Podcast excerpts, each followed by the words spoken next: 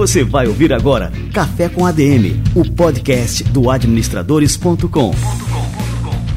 Apresentando Leandro Vieira.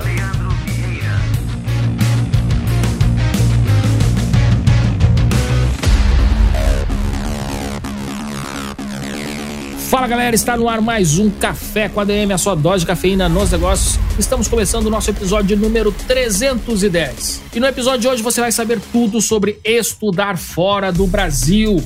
O sonho de grande parte dos jovens é ter uma experiência enriquecedora de intercâmbio, mas muitos esbarram em obstáculos como custo ou também falta de conhecimento sobre o assunto. Para dispersar todas as dúvidas e mostrar que não precisa ser rico para estudar fora do Brasil, o Café com a DM de hoje recebe o Matheus Tomoto, que tem passagens em instituições como Harvard, MIT e Oxford.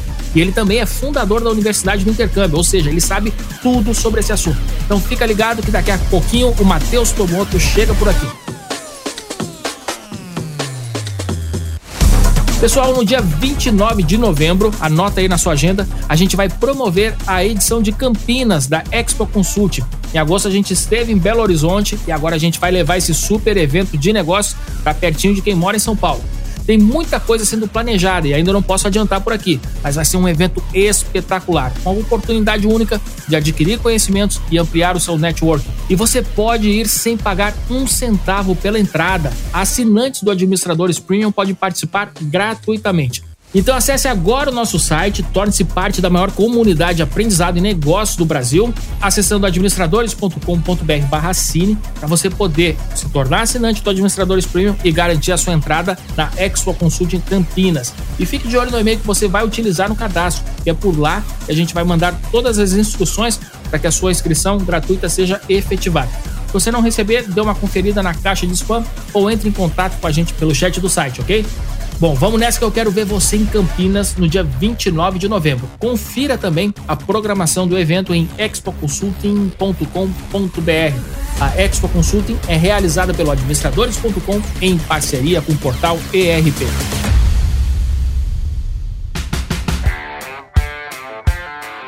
A gente sabe que saborear um bom café não é só um ato cotidiano que vem da força do hábito. É uma experiência que agrega aromas, sabores e memórias você é como eu e tem uma verdadeira paixão por cafés especiais, você precisa conhecer a Vero, um clube de assinaturas para quem quer ter acesso a cafés especiais inéditos todos os meses, direto de pequenos produtores. A Vera é uma startup que criou um modelo de negócios bem bacana que valoriza os produtores e contribui para uma cadeia produtiva mais justa, dando visibilidade aos produtores e contando suas histórias. E pagando pelo menos 25% a mais pelas sacas de cafés negociadas, comparado ao mercado tradicional, o que resulta em uma bebida mais saborosa para você e na manutenção de um serviço de alto padrão de forma sustentável.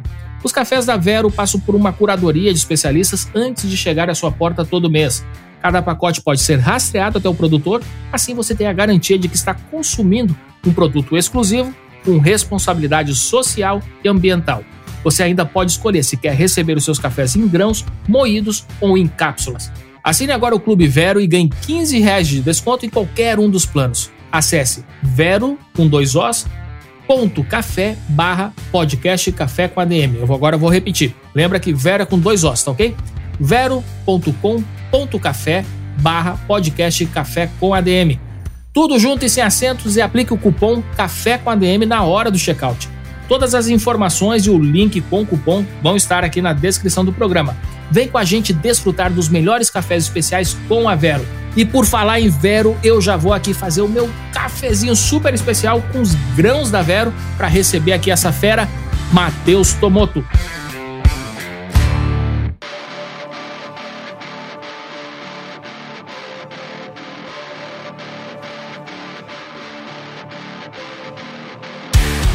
Matheus Tomoto é natural de Sorocaba. Durante a adolescência, ele conciliou os estudos em escola pública com trabalho para complementar a renda da família. Estudando praticamente sozinho, ele conseguiu passar na faculdade de engenharia da sua cidade com bolsa de estudos, foi contratado por uma multinacional, foi autodidata no inglês, completou a sua formação nos Estados Unidos e daí ele não parou mais. Além de estagiar no MIT, seus projetos de pesquisa foram aprovados nas 10 melhores universidades norte-americanas incluindo na prestigiada Harvard, onde ele foi Fellow Research. Em 2017, ao lado de Diego Damasceno e Vinícius Nunes, Matheus fundou a Universidade do Intercâmbio. Já ajudou cerca de 25 mil estudantes em todo o Brasil a alcançarem seus objetivos em grandes universidades e trabalhos internacionais. Matheus Tomoto, cara, que honra te receber por aqui pela segunda vez. Seja muito bem-vindo ao nosso Café com a DM. Tudo bem, meu querido? Fala pessoal, tudo bem? É sempre um prazer estar aqui e eu fiquei feliz porque se chamou pela segunda vez é que o primeiro deve ter sido bacana, deve ter ajudado a galera, né? E muita coisa aconteceu. Você lembra quando foi o primeiro? O primeiro, eu tô com ele aqui, foi o nosso episódio número 30, publicado em 28 de abril de 2017. Cara, já estamos Faz aí. muito tempo. Olha, Quase mais... cinco anos depois, né? Exatamente. Não, mais de cinco anos já, cara. Mais de cinco anos, né? Daqui a pouco seis anos já daquela conversa. E que foi uma conversa que me impressionou muito, Tomoto, né? Toda a tua história de vida, esse teu fascínio, né? Pelo mundo do conhecimento, dos estudos, das experiências internacionais. E foi um episódio que marcou muito aqui a nossa audiência também no Café com a DM. Então achei super positivo, né? Esse seu retorno, porque de lá para cá você vem desenvolvendo um trabalho que vem impactando muita gente, né? E eu queria que você contasse, né, de lá para cá, o que que rolou debaixo dessa ponte aí, cara? Rapaz, onde a gente parou o último papo? Se era 2017, eu tava indo para Harvard. Exatamente, exatamente. Tu tava ali na sequência ali, logo ali tu já tava embarcando. É, 2017 eu estava indo para Harvard, foi muito legal. A gente desenvolveu um projeto de inteligência artificial para análises climáticas na atmosfera e estratosfera. Então, o negócio de pesquisa é isso, né? A gente cria tecnologias que não existem no mundo. A gente criou um, um protótipo que depois virou até meio ferramenta governamental de diversos países, França, China, etc., e o próprio Estados Unidos para analisar como que os países estão poluindo o meio ambiente, o que, que eles estão jogando na atmosfera e estratosfera. E quando eu fui para lá, a gente já estava começando a receber muita gente nas mídias sociais, né? Que, que eu tava ficando forte no Instagram, nas mídias, TikTok. Não, TikTok no, no YouTube, TikTok depois. TikTok veio bem depois, né? E já tava começando a dar uma pivotada, porque até lá eu tava trabalhando muito com educação. E nessa época que eu recebi esse aceite em vários jornais, a galera começou a me perguntar sobre intercâmbio. Como que um jovem pobre, um jovem simples, né, quem não era rico, poderia ir para fora? E daí a gente abriu uma empresa que foi a Universidade de Intercâmbio para falar sobre bolsas de estudos e ajudar brasileiros, principalmente de classe C, classe D, classe C, que não são ricos, não estudaram nas melhores escolas, como eles poderiam ir para fora. Né? A gente já ajudou mais de 20 mil brasileiros a ir para fora nesse período e estamos preparando mais 110 mil para ir para fora nos Nossa, próximos cara. um ano, um ano e meio, que é a galerinha que está no nosso preparatório. e antes da gente. Segura aí, segura aí. E aí, cara, a gente criou uma metodologia que a gente chamou de M60 são os melhores 60 caminhos para brasileiros comuns irem para o exterior. E aí eu fui testar essa metodologia, né? Daí eu apliquei para Oxford, passei em Oxford, fui estudar em Oxford. Inclusive, minha professora em Oxford foi a pessoa que criou o algoritmo do YouTube.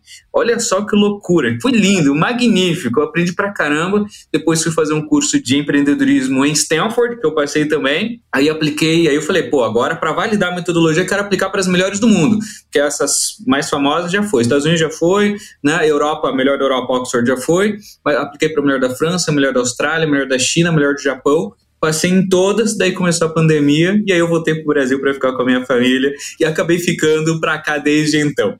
Cara, é, é, fantástico. E o que é interessante é que você é formado em engenharia, né? A sua formação, a sua primeira formação, você circulou por várias áreas do conhecimento. Essas experiências internacionais não são necessariamente apenas na área de engenharia. Qual que é a importância disso, então, Tomoto? Né? Você, assim, fora ter toda essa experiência internacional em diferentes países, né, diferentes ambientes é, universitários, acredito que cada universidade tem o seu espírito, a sua cultura própria, uhum. né? Mas qual é a importância, então, dessas diferentes referências, né, tanto nas áreas do conhecimento, como essas experiências também, né, em diferentes culturas, diferentes países? Como é que você falaria para a turma aí da importância disso? Boa, boa. Eu acho que a gente está num momento de mundo em que a gente não pode mais se prender a uma coisa só. Né? E é interessante a gente ver como as gerações mudam, né? como o ecossistema muda, porque na época dos nossos pais era exatamente o contrário, o foco era muito importante. Eu ficar numa empresa fazendo a mesma coisa e cada vez se tornando um especialista naquilo por 40 anos, cara, era muito legal, né? Na época dos nossos pais, avós, até tinha aquela pegada da pessoa que era mais velha e tinha um conhecimento que só ele sabia fazer na empresa, daí muita gente fazia isso de propósito para não ser demitida, tinha uma estratégia. Hoje é diferente, né? Porque muito do conhecimento hoje já é democrático. Você consegue achar em 30 segundos no Google, né? Então a gente percebe que talvez a parte do conhecimento em si não seja mais relevante, mas como você junta diversas peças de conhecimento com inclusive experiências que você vai tendo em outros lugares. Isso é algo que eu gosto bastante da educação internacional, ela é sempre prática. 100% das vezes ela vai ser prática. Isso traz uma vivência muito maior e acho que é o que me ajudou, porque hoje eu consigo transitar por, como você falou, né, por várias áreas. É, esse final de semana eu estava dando uma palestra do lado do presidente da IBM, eu, o presidente da IBM e mais uma palestrante discutindo o futuro do Brasil, né? Na semana anterior eu estava numa reunião de empresários falando sobre criptomoedas, blockchain e como que a gente utiliza isso junto com games, que hoje é um mercado é, multibilionário, né, para a gente transformar a educação e criar mais segurança para sistemas de informação. Então, aí eu tenho uma empresa de intercâmbios, aí mídias sociais, e eu percebo, sabe, que cada vez mais eu tenho me distanciado da engenharia propriamente dita, junto com toda essa base. Foi muito legal essa toda essa base para eu me encontrar e perceber que eu não era só um engenheiro eu poderia ser muito mais e hoje eu me sinto super feliz, cara. Eu brinco com a minha galerinha, eu sou o cara mais feliz do mundo porque eu me encontrei, faço o que eu gosto, adoro ajudar as pessoas e consigo, né? Eu gosto de, de estar em várias, em várias áreas, sabe? De não me definir. Cara, que bacana. É, quando a gente começou aqui o bate-papo, antes de começar a gravar, aí assim, a gente comentou que a gente se fala a cada dois anos, né? Temos que nos falar mais, mais a miúde aqui, viu, viu Tomoto? E aí eu comentei que você não mudou nada, cara, que você não muda, você continua com o mesmo aspecto jovem, né? Com esse espírito jovem. E eu comentei isso, deve ser a convivência com os jovens, né? Que você faz esse trabalho né, de corpo a corpo mesmo aí, junto com a juventude. Só que aí, cara, vou perguntar aqui a tua idade, que eu não sei, eu já esqueci aqui, tomou quantos anos você tá? Não, eu tô com 67 anos, né? Daí eu, eu já falo aqui meio É, é o sensei, né? Brincadeira, brincadeira. Mas hoje eu também já tô com cabelo branco aqui, eu tô com 31. 31, ó, não parece, viu, Tomoto? é, bom, mas assim, eu queria voltar para essa questão de quando você era jovem e você teve essa primeira experiência internacional. Eu, eu gostei que você já falou quando você era jovem. Velho, olha aí. Mas... você continua jovem aí, Tomoto. Mas quando você era mais jovem, ali, nessa sua primeira experiência internacional, eu acredito que você ainda estava naquele processo de formação da sua profissão né? E você não enxergava com clareza é, todos esses caminhos, né, que a sua vida iria tomar. Em algum momento isso pesou para você, assim, o fato de você estar tá trilhando aquele caminho profissional, se formando, enfim, tendo aqueles melhores estágios no exterior. Você poderia hoje estar trabalhando, por exemplo, em uma multinacional, um cargo executivo, tudo uhum. mais. Bom, aí eu não sei em qual ponto da sua carreira deu essa virada, né? E se algum ponto essa decisão foi difícil para você, Tomoto, né? De, enfim, abrir mão daquela carreira que iria ser excelente, né, sem dúvida, mas por conta desse caminho empreendedor, com o propósito de ajudar pessoas tal. Como é que foi na hora de colocar isso tudo na balança?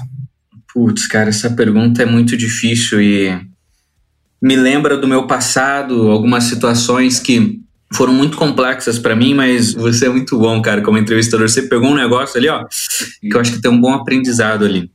Foram dois momentos para mim, Leandro primeiro foi quando eu tinha 23 anos de idade, estava no meu terceiro, quarto ano de engenharia no Brasil, ainda não tinha ido para o exterior, e eu me sentia um fracassado. Minha autoestima era zero, assim. Eu me sentia o cara mais burro da sala. E não é porque eu tinha algum problema, tipo depressão, alguma coisa de saúde mental, era porque tudo que eu tentava fazer dava errado. Então, eu entrei na faculdade, eu fiquei três anos, cara, acordando quatro e meia, cinco da manhã, toda semana para entregar currículo nas empresas. Três anos seguidos, sem faltar uma semana. Eu sempre fui muito disciplinado, esforçado. Nenhuma empresa me chamou para nenhuma vaga de engenharia. Eu me esforçava para ser o melhor aluno da faculdade. E mesmo assim eu não conseguia nenhum estágio, nenhuma iniciação, não conseguia nada. Parecia que eu estava me esforçando. E esse foi um momento que minha mãe me ajudou. Porque minha mãe percebeu que cada vez mais eu tava. É, quando a gente não consegue conquistar as coisas na vida, parece que a gente fica meio sugado, né? Hoje eu tô com uma energia, sorrio, pô, me divirto. Eu tava sugado, eu tava. Eu parecia um espantalho, assim, eu tava morto por dentro. E minha mãe percebeu isso e ela me deu um conselho de vida que me ajudou nessa primeira etapa, eu já falo da segunda. Ela falou: Matheus, por que, que você não tenta sair do Brasil? Por que, que você não tenta alguma coisa em outro país? E para mim, de classe baixa, de uma família super simples, era algo inimaginável. Eu nunca tinha viajado para outra cidade, né? Quanto mais outro país. Mas foi uma sementinha que chegou ali e que para mim foi muito relevante e que marcou o início da mudança da minha vida, Leandro. Foi complexo, porque eu tive que aprender inglês em três meses, eu venho de escola pública, não tinha nada disso, né? Tive que aprender muita coisa muito rápido, Precisei dar um intensivo nisso, mas consegui uma bolsa de 100%, fui estudar no exterior de graça, e daí veio tudo que veio que a gente já falou aqui, né? MIT, Harvard, Stanford, Oxford, empresa, etc. Mas teve um segundo momento, que foi quando eu estava em Harvard, ali para 2017, e que eu achava que aquilo era o meu ápice da vida. Meu, brasileiro, de origem simples, da periferia, chegou em Harvard e agora eu sou pesquisador em Harvard. Eu trabalho em Harvard, ganho um salário em dólar estratosférico, que talvez CEOs de empresa ganhem no Brasil hoje. Eu ganhava, né, recém-formado ali e tal eu me sentia muito bem. E eu estava num time muito bacana, a galera me ensinava muito. O Scott, que foi o meu mentor lá, meu coordenador, ele, eu tinha reunião com eles toda semana, o cara super compreensivo. Tomou, você decide o que você quer fazer, se você quer fazer PhD, se você quer ser pesquisador, se você quer ser engenheiro do laboratório, se você quiser mudar de projeto. Então tinha uma liberdade lá, cara, que eu me sentia muito acolhido. A galera fala que americano é frio e tal, a minha galera, a galera que eu tava lá não era. Criei uma segunda família. E nessa mesma época, eu tinha recebido uma proposta para trabalhar num projeto da NASA, da Agência Espacial Americana. Eu estava muito na engenharia. Por algum motivo, depois de dois anos, não que eu não gostasse de engenharia, mas começou a despertar em mim algo que vinha desde a minha adolescência. Eu estudei numa escola ruim.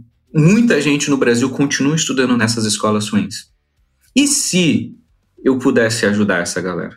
Começou a vir um negócio lá de quando eu tinha que trabalhar a tarde inteira capinando mato para ganhar 10 reais e depois ir para a escola acabado, cansado, dormir na aula e tal. E se eu conseguisse ajudar essa galera? E a galera que está na faculdade não consegue estágio? E se eu conseguisse ajudar essa galera? Então começou a surgir um negócio dentro de mim e é interessante, né? Porque eu, eu acho que até aquele momento, até 2017, eu era muito egoísta. E não sei nem se por maldade, mas é que eu queria focar na minha carreira, né? E acho, pô, acho que foi saudável, um egoísmo saudável, assim. Acho que depois de dois anos em Harvard surgiu o propósito. Foi a primeira vez, eu acho que eu tive um propósito de vida, nasceu um sonho de e se eu pudesse ajudar outras pessoas? E aí eu tive que tomar essa decisão difícil de sair de Harvard. E não foi por questão financeira, não foi porque eu parei de gostar de engenharia, não foi, inclusive, eu quero voltar em algum momento, não foi porque eu a galera me tratou mal, muito pelo contrário. Acho que surgiu uma outra paixão e foi difícil, mas eu precisei tomar essa atitude. Eu acho que eu seria infeliz na minha vida se eu não tivesse feito isso. Né? E hoje estamos aí na internet, estamos aí ajudando muita gente. Hoje nas minhas mídias sociais passam mais de 20 milhões de pessoas, Leo. É muita gente, cara, muita gente mesmo. E, cara, é um impacto fenomenal. Com certeza. E o que eu acho interessante é que o caminho do conhecimento, ele também é o caminho do autoconhecimento. Né? Você vai é se verdade. descobrindo. E nessas descobertas é aí que você toma essas decisões que são difíceis de serem tomadas, né, mas que fazem toda a diferença na nossa vida, na nossa felicidade, enfim, na marca que a gente vai deixar por aqui, né? Bom, eu fiquei até arrepiado aqui, mas, mas dando sequência, me diz uma coisa. Nessa época que você fez né, o intercâmbio, a gente tinha um programa aqui no Brasil que era fantástico, chamado Ciências Sem Fronteiras, né, que era para alunos de graduação. Desde 2017, esse programa ele só atende aos alunos de pós, né? Mesmo sem o apoio aí do Ciências Sem Fronteiras, você acha que é possível né, alguém conseguir fazer um intercâmbio independente de ter uma renda familiar para se manter fora? Essa pergunta é boa, né? Porque sempre que a gente fala de ir para fora, a gente esbarra na questão financeira. E o mundo mudou, né, Leandro? Nos últimos 10 anos, é só a gente olhar os dados, a gente percebe o aumento de brasileiros no exterior. Não só isso, tudo que existia de bolsas nessa época, hoje existe cinco vezes mais, dez vezes mais, vinte vezes mais. Então, Ciências Sem Fronteiras ajudou quantas pessoas? 100 mil pessoas? 100 mil brasileiros? 110 mil brasileiros? A meta era 100 mil brasileiros, mas acho que foi um pouquinho mais, 110, 112, não lembro exatamente o número. Foi massa, né? Hoje, se a gente pega só 2022, vão abrir 450 mil bolsas de estudos para brasileiros só em 2022. Então, quatro vezes mais, né? O que foi mandado em anos de Ciências Sem Fronteiras, tá? Em anos de Ciências Sem Fronteiras. Então, só em 2022 abriram 450 mil bolsas de estudos Estados Unidos, Canadá, Europa, Oceania, Ásia. Então, não só existem mais oportunidades, como essas oportunidades também ficaram mais acessíveis, porque hoje a gente tem algumas bolsas de diversidade. E quando a gente pega uma universidade como Harvard, por exemplo, universidade de ponta, hoje elas têm essa preocupação de não ter só norte-americanos lá. Então, em 2021, ano passado, mais da metade dos alunos já eram internacionais, o que é bem interessante. Então, as bolsas de diversidade, a gente, às vezes, quando a gente fala de diversidade no Brasil, a gente pensa nos outros, né? Mas agora imagina um norte-americano, uma universidade de top linha como Harvard, pensando na gente. Então, tem uma porcentagem das bolsas para quem nasceu na América do Sul, nós brasileiros, podemos aplicar para essa bolsa de latinos. E aí vai, sabe, Leandro? Aí tem bolsa para esportes, futebol, vôlei, aí tem bolsa para músicos, aí tem bolsa para quem vem de zona rural, quem vem de zona indígena, quem é mãe solteira, porque às vezes tem aquela mamãe lá que foi mamãe jovem, o papai abandonou, sabe, alguma coisa assim. Aí tem bolsa para mulheres na tecnologia, bolsas para LGBTQIAP+, bolsas para pretos. E isso é muito legal e a gente tem que aproveitar. Só nos últimos três anos dobrou o número de bolsas nessas top universidades para gente. Então, não só é plausível, como talvez a gente esteja vivendo no momento mais fácil da história de conquistar oportunidades fora. E aí, pensando num cenário bem complexo que a gente vai passar em 2022, eleições, etc., eu consideraria de todo o coração pensar em algo no exterior, tá, galera?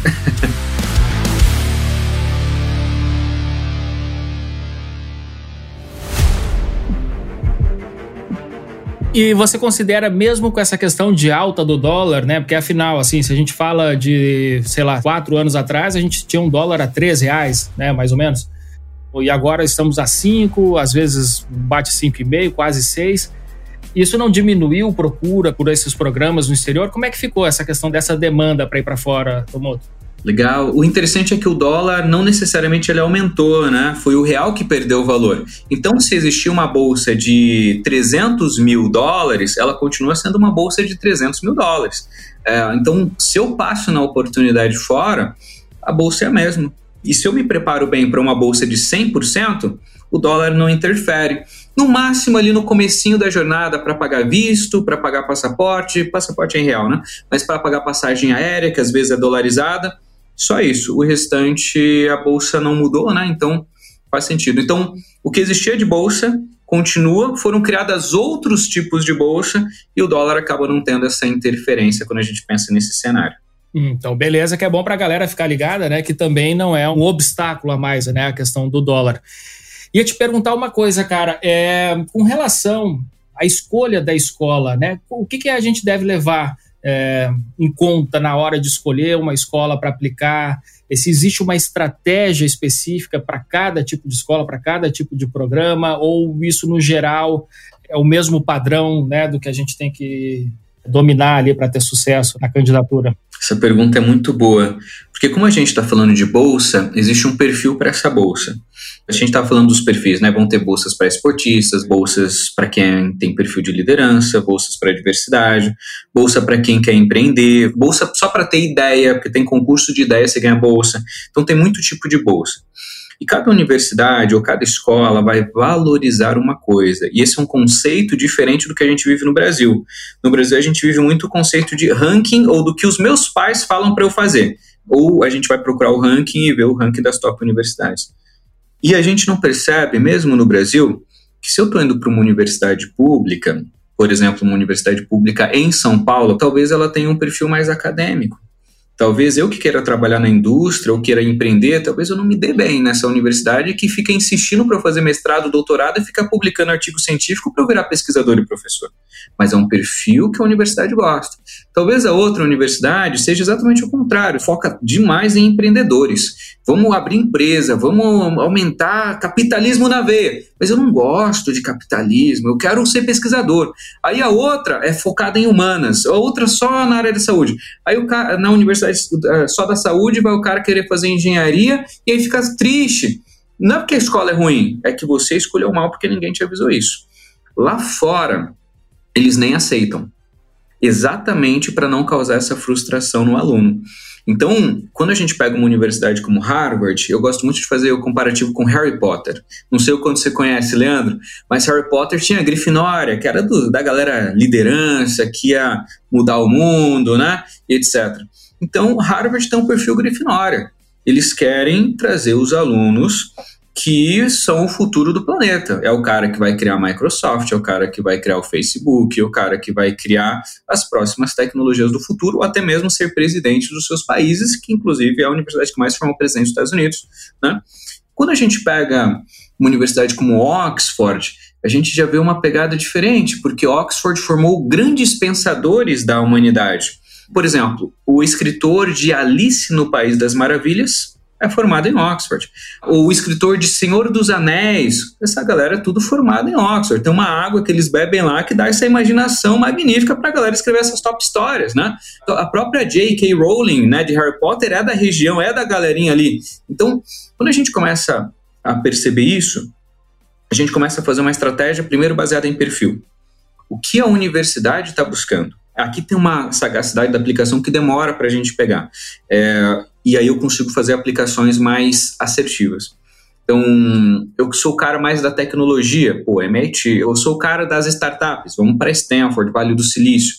É separado dessa maneira. Eu sou mais defensor da diversidade, LGBT, etc. Tem universidades como Tufts que adoram essa galera e dão bolsas excelentes para esse pessoal. Então, cada universidade tem meio que aquele padrão de aluno que eles gostam de selecionar, porque eles fortalecem a cultura e todo mundo acaba se entendendo ali e voa. Né? Eu acho que essa é a primeira parte da estratégia. A segunda parte da estratégia é ter um autoconhecimento bom para saber o que, que você pode agregar para essas bolsas de universidades. Porque teve um aluno meu que acabou de passar em 28 universidades nos Estados Unidos, né? muitas delas com bolsa de 100%. O que, que ele vai agregar? Ele é um gamer. Ele é muito bom jogando, agora eu esqueci o nome, se é Fortnite ou Free Fire. Ele é muito bom. E a universidade quer trazer ele porque está criando uma bolsa para gamers. É isso. Então, só que descobrir esse seu talento, digamos assim, tem uma complexibilidade. Então, primeiro você tem que entender o que as universidades estão pedindo, segundo, você tem que saber o que, que você pode oferecer.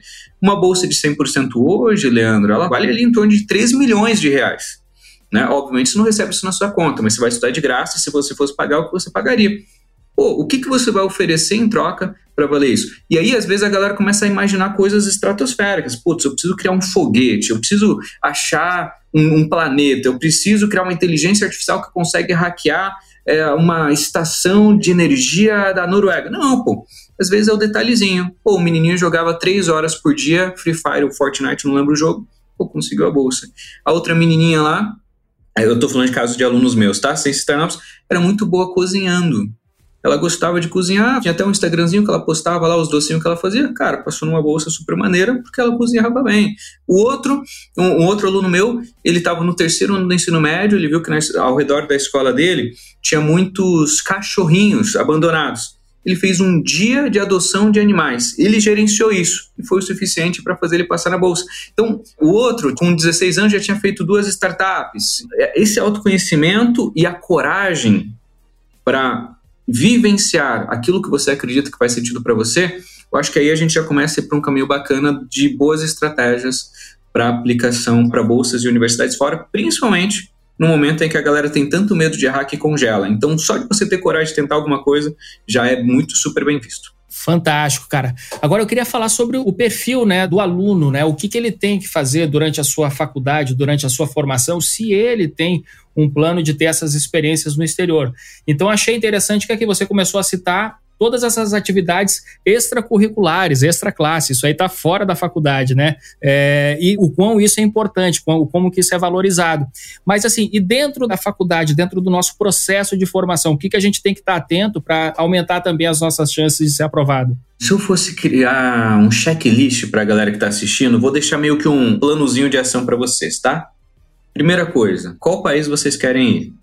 E cada país já tem uma pegada diferente. Tem gente que gosta de Canadá, tem gente que gosta dos Estados Unidos, tem gente que fala nunca vou para os Estados Unidos, mas iria para o Canadá, ou Europa, etc. Segunda coisa, hoje existem 60 caminhos para você ir para fora. E aí você tem que decidir qual desses caminhos faz mais sentido para você. É um caminho estudantil? Ensino médio, faculdade, mestrado, doutorado, especialização, extensão, técnico, profissionalizante. É um caminho profissional? Estágio, estágio de curta duração de férias, né? Trabalho, etc. Quero me mudar para sempre, green card, né? eu já penso alguma coisa de maior longevidade, mais longo prazo. Quero só turistar, quero só passear. Pô, então vou pensar no intercâmbio gratuito que eu consiga ficar um mês na Tailândia de graça. Quero aprender idiomas, né? Então vamos escolher isso daqui. Qual dos 60 caminhos faz mais sentido para vocês? Tem tudo nas minhas redes sociais, tá, galera? Quem quiser depois dar uma olhada, Matheus Tomoto tem tudo lá. Terceiro, como que a gente vai financiar esse negócio? A gente vai com bolsa, se for estudo é com bolsa. Se for em alguma oportunidade profissional, vai ter um salário. Se for algum intercâmbio de idiomas, não recomendo você pagar 40, 60 mil numa agência. Por quê? Em mais de 70 países tem programas que são gratuitos hoje para brasileiros, você consegue fazer um intercâmbio de inglês de graça. E aí vai.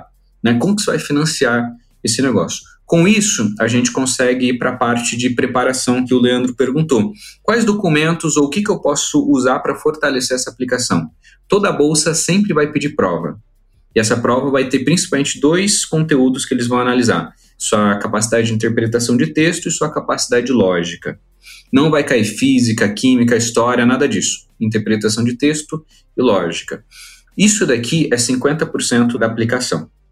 Os outros 50%, aí vem o que a gente chama de extracurriculares, que é tudo que você faz fora da escola, fora da universidade, que é o que demonstra o seu poder de iniciativa e de execução. Pode ser um estágio, pode ser uma iniciação científica, pode ser um curso, pode ser infinito. Esportes, música, infinito. Tá? Uh, a gente vai precisar de um currículo seu e a gente vai precisar de uma redação que você vai contar a sua história e o porquê que você merece uma vaga. Resumidamente e simplificadamente, é isso. Com isso pronto, a gente vai para a próxima etapa. Né? Quais universidades eu consigo aplicar ou quais programas fazem sentido para minha realidade? E aí vai ter gente que vai querer 10% de bolsa porque tem uma família bacana que vai pagar os outros 90%. Tem gente que precisa de 100%. Tem gente que precisa de mais de 100%. Teve um aluno meu que passou numa bolsa linda de 100% nos Estados Unidos, só que ele não tinha dinheiro para pagar a passagem aérea. Então, a gente precisou conquistar mais uma bolsa só de passagem aérea, a gente chama de bolsa complementar, mais uma bolsa de hospedagem para ele morar dentro da faculdade, mais uma bolsa de alimentação. Aí a gente começa a criar estratégia financeira depois que a gente já tem essa preparação e aí a gente envia para a galera. Cara, tá dando aqui uma aula para mim, eu tô impressionado aqui, viu, Tomoto? E a turma vai tirar muito proveito disso. É, eu achei interessante que você falou na questão das agências de intercâmbio, e aqui é só a fofoca que eu vou fazer, né? Que eu acompanho o teu trabalho e eu vejo que volta e meia tu dá umas alfinetadas aí nessa galera aí. Ah, não é por maldade, é porque são públicos, né? Então as agências acabam pegando uma galera que tem muito mais grana. E geralmente é 1, 2% da população brasileira, que é classe A. Né? Então, desde o início a gente começou o projeto para trabalhar com o restante da galera, os 98% que sempre sonharam em crescer de vida mas nunca tiveram esse acesso. É, é só para deixar claro assim as diferenças, né?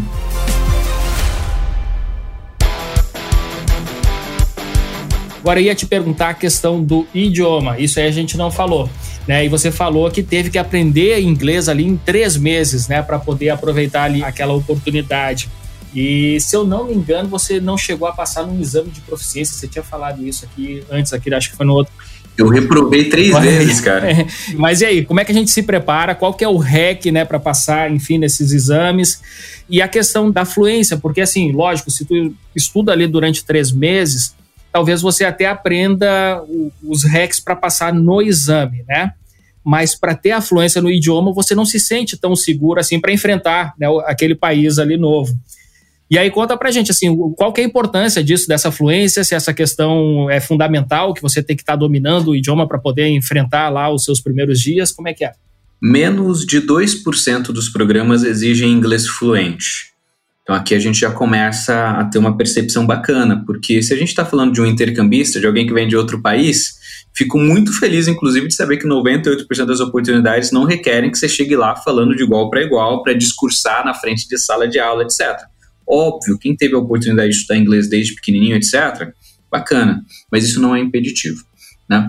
É, aqui eu gosto de ser bem estratégico e pragmático, Leandro, porque o inglês de verdade eu não acredito que a gente consegue aprender no Brasil, a não ser que você fique literalmente mais de 10 anos numa escola de inglês. Inglês fluente mesmo, porque você nem traduz na mente, só pá, pá, pá, pá, pá, pá, fala igual a gente está falando aqui com uma velocidade razoável.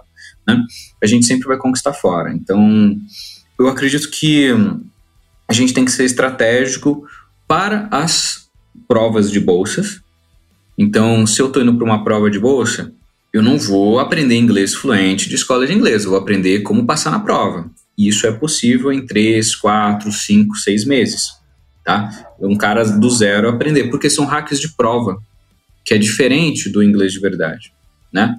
É, para uma bolsa boa, a gente precisa demonstrar um inglês avançado só que é um inglês avançado de prova, tá?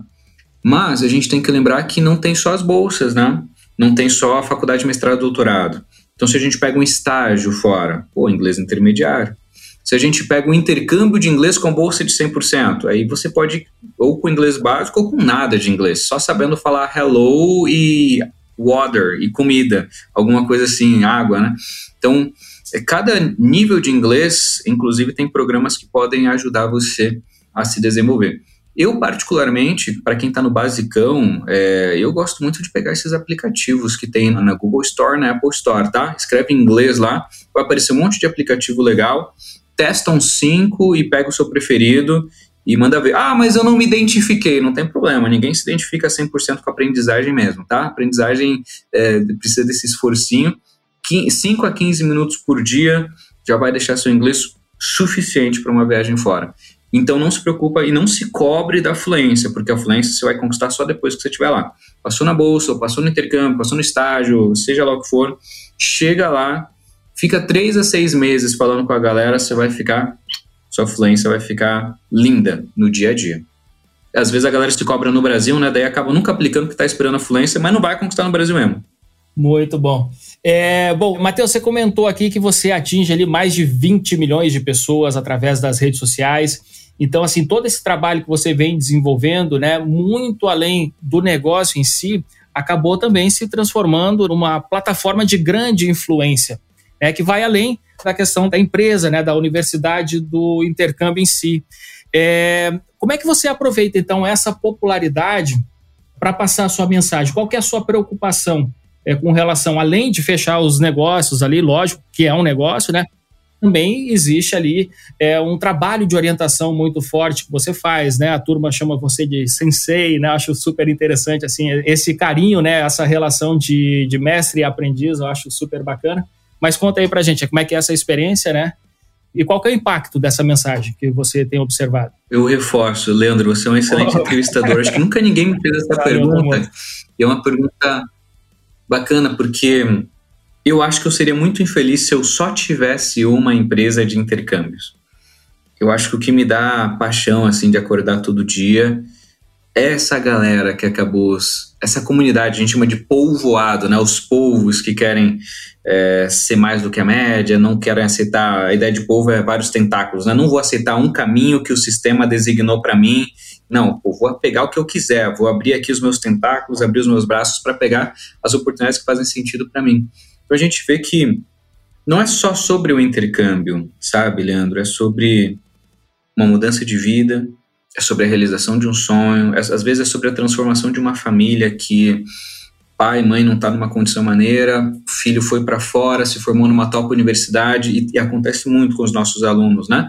E aí ele começa a ganhar em dólar, aí manda metade do salário em dólar para reformar a casa, o barraquinho que eles tinham ali no Brasil, para ajudar na escola do irmãozinho é muito interessante esse trabalho quase social que a gente faz, É, e por esse lado é social, porque a gente não ganha nada nas mídias sociais, a gente faz para agregar mesmo. E é muita coisa, tá? 30 stories por dia, 3 vídeos no YouTube na semana, 3 TikToks por dia, 5 posts no feed. Cara, são algumas horinhas ali que eu me dedico por amor. E a gente tem alguns princípios, né?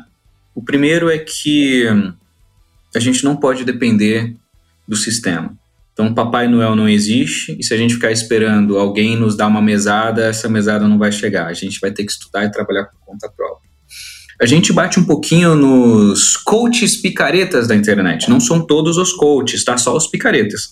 Então a gente bate um pouquinho nos coaches picaretas. Larga tudo para viver seu sonho. Opa, opa, tem 18 anos, vai largar. Eu implico muito com essa galera também. Vai largar tudo? Opa, você tem 18 anos? Não vai largar, não. Vamos estudar. Ah, largar tudo para ser feliz. Opa, opa, opa. Felicidade tem a sua importância, mas ninguém vai ser feliz o tempo todo. É impossível, não existe isso. Vamos estudar, vamos criar o nosso futuro. Eu tenho 30 anos, vou largar tudo para empreender. Opa, opa, opa, vamos criar um plano para você fazer. Vamos fazer os dois ao mesmo tempo. Quando você conseguir ganhar muito dinheiro empreendendo, aí você larga porque não vai fazer falta. Você tem família, tem esposa, pai, filho, não sei o que lá. Calma, calma. Então a gente acaba trazendo alguns princípios para essa galera que faz sentido. Outra coisa, a gente tem um trabalho com juventude muito legal, Leandro. E a gente está numa geração difícil, viu? Os papais, as mamães aí me mandam mensagens todos os dias, literalmente, tá? Falando assim, ô, oh, meu filho tem 14 anos, fica o dia inteiro trancado no quarto, aí ele acorda às 5 da tarde, aí fica jogando, o que, que você acha que eu faço? falei, pô, vamos entender. E é interessante que tem um preconceito natural de quem é mais velho para quem é mais jovem, né? A geração mimimi, geração mimizenta, vitimista, geração fraca, geração não sei o que lá. Calma, vamos entender. Será que é todo mundo assim ou é uma parcela? Porque dos jovens que eu trabalho, não tem mimimi, não.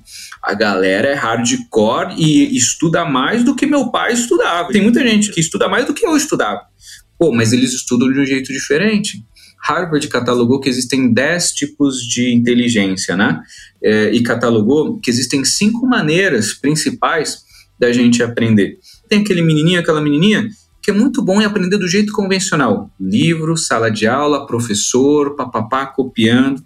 Mas tem o outro, né, que representa mais de 20% da população, que aprende com comunidade, que aprende conversando, que aprende com podcast, que aprende quando o amiguinho fala, ó, oh, é assim que faz. Tem gente que aprende com outras pessoas e tem dificuldade de aprender sozinho no livro. E a gente tem que respeitar essa galera. Tem outro cara que ele vai aprender só quando ele está em momentos de liderança. Então, é, a galera dos Estados Unidos gosta bastante desse modelo, mas usa muito esse e esquece dos outros. Né? Que é quando você coloca a pessoa para experimentar as coisas. Eu, por exemplo, aprendo muito assim. Eu tento, erro, olho o que eu errei e tento de novo. E vou fazendo isso 100 vezes se for necessário até acertar. Eu, eu aprendi a programar sozinho, né? A escrever código, inteligência artificial e tal. Então, vou fazer isso. Escrevia, deu errado. Escrevia de novo, dava errado. Testava mil vezes, aí dava certo. Tem gente que aprende assim. O outro, o perfil número dois que a gente acabou de falar, ele não gosta de errar. Porque se ele errar, ele vai ficar triste. Errou uma vez já se sente o pior do mundo. E o outro gosta de errar pra caramba. Aí tem outro que é perfeccionista. O outro, ele acha que tudo tem que ser 100% corretinho. Se não tiver tudo do jeitinho que ele quer ali, tudo arrumadinho, ele nem começa. E aí a gente tem que trabalhar a procrastinação nesse menininho, nessa menininha, falando, não, calma, relaxa, tudo no seu tempo, vamos começar primeiro. Daí tem outro que é metódico e sistemático, e vai aprender só quando está tudo organizado. Então, olha como cada perfil é, tem um método de aprendizagem diferente, tem uma personalidade diferente. Né? Hoje a gente tem jovens que têm uma tendência maior ansiedade, depressão e problemas socioemocionais, então a gente tem que, às vezes, ter um papel de sensei, é, muita gente me chama até de tio ou de pai. Pai tomou outro, né? Falando, pai não, me chama de irmão mais velho. Até porque psicologicamente é ruim associar a imagem de um pai, mas de sensei eu gosto, de irmão mais velho da internet eu gosto. Então, a gente acabou criando uma comunidade saudável para esses jovens se desenvolverem, que às vezes muitos não têm em casa, até por falta de entendimento da própria família dessas mudanças geracionais. Ah, o menininho está viciado no computador e às vezes ele está desenvolvendo um código para hackear a NASA e daqui a pouco ele vai ser um puta engenheiro e você está cortando o talento do menino por desconhecimento, né? Mas se ele está em pornografia há muito tempo, ele tem que cortar, tá, família? Não deixa, não. Muito bom. É, Tomoto, cara, eu tô adorando esse nosso bate-papo. A gente já deveria ter tomado esse segundo café aqui. é, antes, mas que bom que a gente está fazendo isso agora. E aí, para finalizar aqui o nosso podcast, você sabe que a gente tem um quadro Livro da Semana, né? Então eu queria saber qual que é a indicação de leitura que você vai deixar aqui para a galera.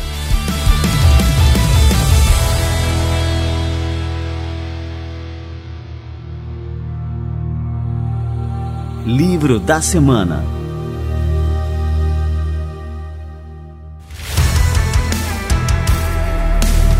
Eu não queria ser do contra, Leandro, mas se você me permitir, é, fazem pelo menos uns cinco anos que eu não leio mais livros. Porque eu vou deixar uma provocação interessante aqui. Se precisar muito divulgar no final, eu divulgo um, mas eu queria deixar pelo menos uma reflexão que eu acho legal. Né? É, muitos livros, pessoal, eles demoram um tempo para ser escrito. Alguns livros são a obra da vida inteira de um autor. Então o cara nasceu em 1990, morreu em 1980, ele ficou 80 anos escrevendo essa obra, ou pegou os conhecimentos de 80 anos e escreveu nessa obra. Muita coisa é infinita e vai durar para sempre, mas muita coisa também mudou. E muita coisa que às vezes o, cara ficou 20 anos pesquisando e escreveu num livro, talvez hoje não faça mais sentido. O que, que eu faço hoje, Leandro? Eu deixo uma provocação para a galera. Eu pego o que tem de mais atual em mini livros que existem, que são os artigos científicos. Então hoje eu só leio artigo científico. Então muitos desses dados que eu estou falando aqui são coisas que não estão em livros, mas que já foi publicado na Universidade de Harvard, já foi publicado na China, já foi publicado um artigo de algum especialista lá fora. Hoje eu só consumo artigo científico, eu sei que sempre vai ser algo super recente, mas eu vou deixar um livro para não ser totalmente do contra. Cara, eu achei genial aqui a tua recomendação. Assim, foi a primeira vez, em mais de 300 episódios, a primeira vez que alguém recomenda pô, leitura de artigo científico. Eu achei genial. Mas se tiver um livro, assim, só para complementar, já que é livro da semana, manda aí. Eu vou deixar. E a, e a pegada do artigo não é para pegar coisas complexas, tá, galera? Vou pegar e estudar aqui sobre é, sei lá, sobre as briófitas ou a nova vida em Marte. Não, pô, estuda sobre o seu dia a dia, né? Como educar melhor os filhos, como eu posso aprender mais rápido, como. Pesquisa essas coisinhas que muita gente procura no YouTube, né? Como fazer tal coisa? Procura um artigo que provavelmente vai ser algo muito mais atualizado e muito mais eficaz para você e com base científica, né? Foram uma comunidade de pesquisadores que fez. Mas deixando um livro, eu deixaria o, um livro que eu tenho aqui, Princípios, do Ray Dalio. Eu acho que é um livro bacana, uma recomendação bacana, uma leitura que traz de volta algumas coisas que já foram perdidas há algum tempo na humanidade, que são os princípios, né, que eu acho que todo mundo deveria ter. Os princípios é aquilo que a gente que você falou agora, né? Tem coisa que não muda, né? São os princípios.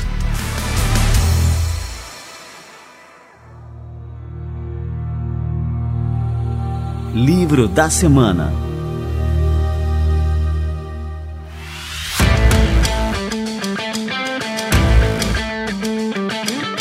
Cara, eu tiro meu chapéu aqui para você aqui, Tomoto, aqui no final dessa entrevista, porque você é um cara fantástico. O seu trabalho, ele é extremamente relevante. É, você merece realmente esse título de influenciador, é um cara que influencia realmente influencia para o bem, para coisa, né, para educação, para o conhecimento, é isso que causa transformações, transformações de vida, de tudo, né? Contribui para a sociedade. Então, Cara, palmas para você aqui, Tomoto. E muito obrigado mesmo por mais uma vez estar presente aqui no nosso Café com a DM, cara. Que isso, Leandro. Eu que agradeço. E agradeço também a todo o público aí pela paciência, ouvir a gente. Eu adoro ensinar e daí quando eu me empolgo, eu vou longe. Espero ter agregado. Depois me marquem aí nas mídias sociais se vocês gostaram de alguma coisinha. Arroba Mateus Tomoto com TH em todas as mídias sociais. E se alguém tem um plano de ir para fora, é, com bolsa ou sem gastar muito, me manda um alô, vai ser um prazer ajudar. E se tiver algum papai ou mamãe aí com dificuldade com os filhos adolescentes, me manda um alô aí também que eu possa ajudar, tá bom? E se você é um filho adolescente e tá passando treta, vai lá me seguir, que é tudo de graça, tá? Para os filhinhos é tudo de graça. Até para você ter menos de 18 anos, não tem muita grana. Então, vai lá, vem aprender comigo. Tamo junto. Obrigado, viu, Leandro? Pô, valeu demais, Tomoto. Tamo junto e até a próxima. Mais um episódio do Café com.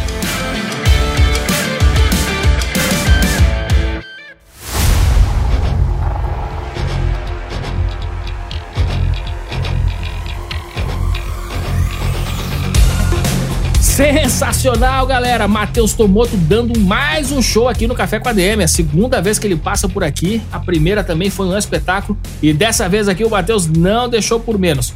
Muito bem, se você tem o objetivo de ter uma experiência internacional ou até mesmo desenvolver uma carreira no exterior, você deve acompanhar o Matheus Tomoto. Procura aí pelo Matheus Tomoto nas redes sociais e passa a seguir esse cara porque ele manda muito bem. Você pode comprovar no Café com a DM de hoje. Galera, sei que vocês curtiram esse café com a DM, então agora vou fazer aqui um pedido para vocês. Compartilhe esse episódio com seus amigos. É só fazer o seguinte: tanto no Spotify como no Deezer e em outros aplicativos de podcast, você tem a função de compartilhar. Você escutou aqui o episódio, clica no botão de compartilhar, ele vai gerar um story lindo e perfeito para você compartilhar com seus amigos lá no Instagram.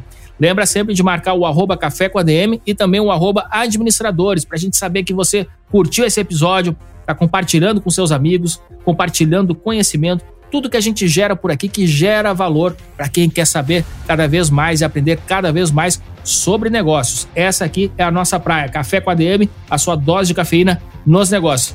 Bom, galera, na semana que vem, então, falar em cafeína, a gente volta com mais cafeína para vocês. Combinados então? Então até a próxima semana e mais um Café com a DM, a sua dose de cafeína nos negócios. Até lá.